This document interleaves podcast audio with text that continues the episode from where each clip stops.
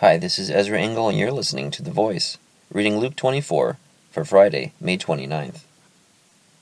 On the first day of the week, very early in the morning, the women took the spices they had prepared and went to the tomb. They found the stone rolled away from the tomb, but when they entered, they did not find the body of the Lord Jesus.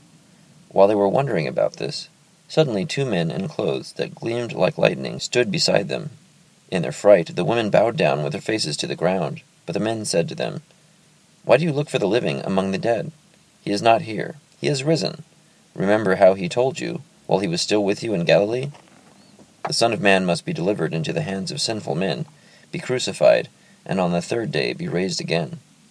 Then they remembered his words. When they came back from the tomb, they told all these things to the eleven and to all the others. It was Mary Magdalene, Joanna, Mary the mother of James, and the others with them who told this to the apostles. But they did not believe the women, because their words seemed to them like nonsense. Peter, however, got up and ran to the tomb. Bending over, he saw the strips of linen lying by themselves, and he went away, wondering to himself what had happened. Now that same day two of them were going to a village called Emmaus, about seven miles from Jerusalem. They were talking with each other about everything that had happened. As they talked and discussed these things with each other, Jesus himself came up and walked along with them. But they were kept from recognizing him. He asked them, What are you discussing together as you walk along? They stood still, their faces downcast. One of them, named Cleopas, asked him, Are you only a visitor to Jerusalem and do not know the things that have happened here in these days? What things? he asked. About Jesus of Nazareth, they replied. He was a prophet, powerful in word and deed before God and all the people. The chief priests and our rulers handed him over to be sentenced to death, and they crucified him. But we had hoped that he was the one who was going to redeem Israel. And what is more, it is the third day since all this took place. In addition, some of our women amazed us. They went to the tomb early this morning, but didn't find his body.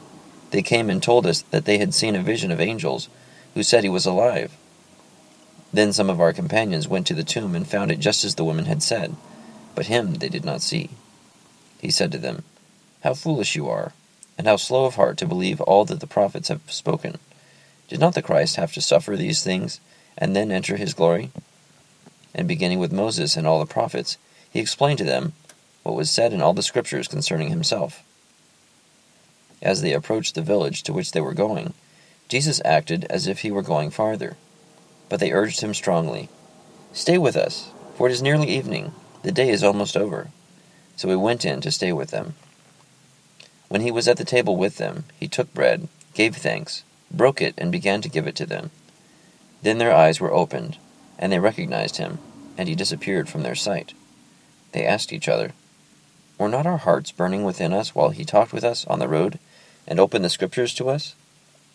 They got up and returned at once to Jerusalem. There they found the eleven, and those with them, assembled together, and saying, It is true, the Lord has risen and has appeared to Simon. Then the two told what had happened on the way, and how Jesus was recognized by them when he broke the bread. While they were still talking about this, Jesus himself stood among them and said to them, Peace be with you. They were startled and frightened, thinking they saw a ghost. He said to them, Why are you troubled, and why do doubts rise in your minds? Look at my hands and my feet. It is I myself. Touch me and see.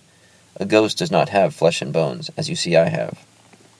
When he had said this, he showed them his hands and feet. And while they still did not believe it, because of joy and amazement, he asked them, Do you have anything here to eat?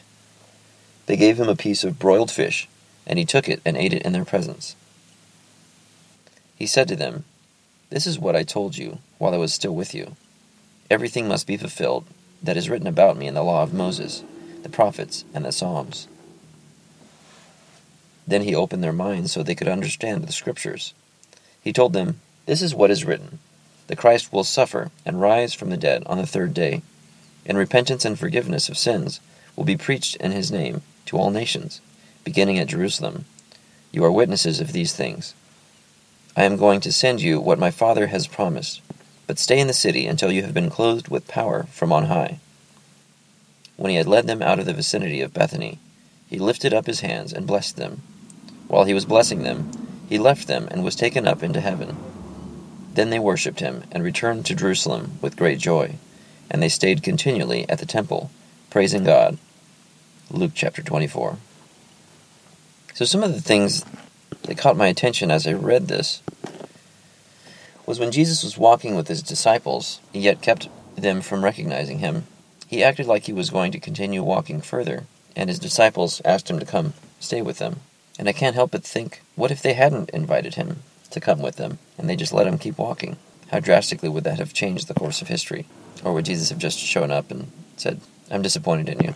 And because Jesus was kept from being recognized by his disciples, it almost seemed like a test to see if they were willing to be taught by someone that they didn't recognize, but was a messenger of God. And it's also disappointing to hear that although all the women who first saw the tomb empty told the apostles what they had seen and what they'd been told, that the men didn't really take them seriously. It seemed like nonsense to them. But yet there was more credibility when the men told the other men what they had seen when Jesus appeared to them. Thank you for listening to The Voice.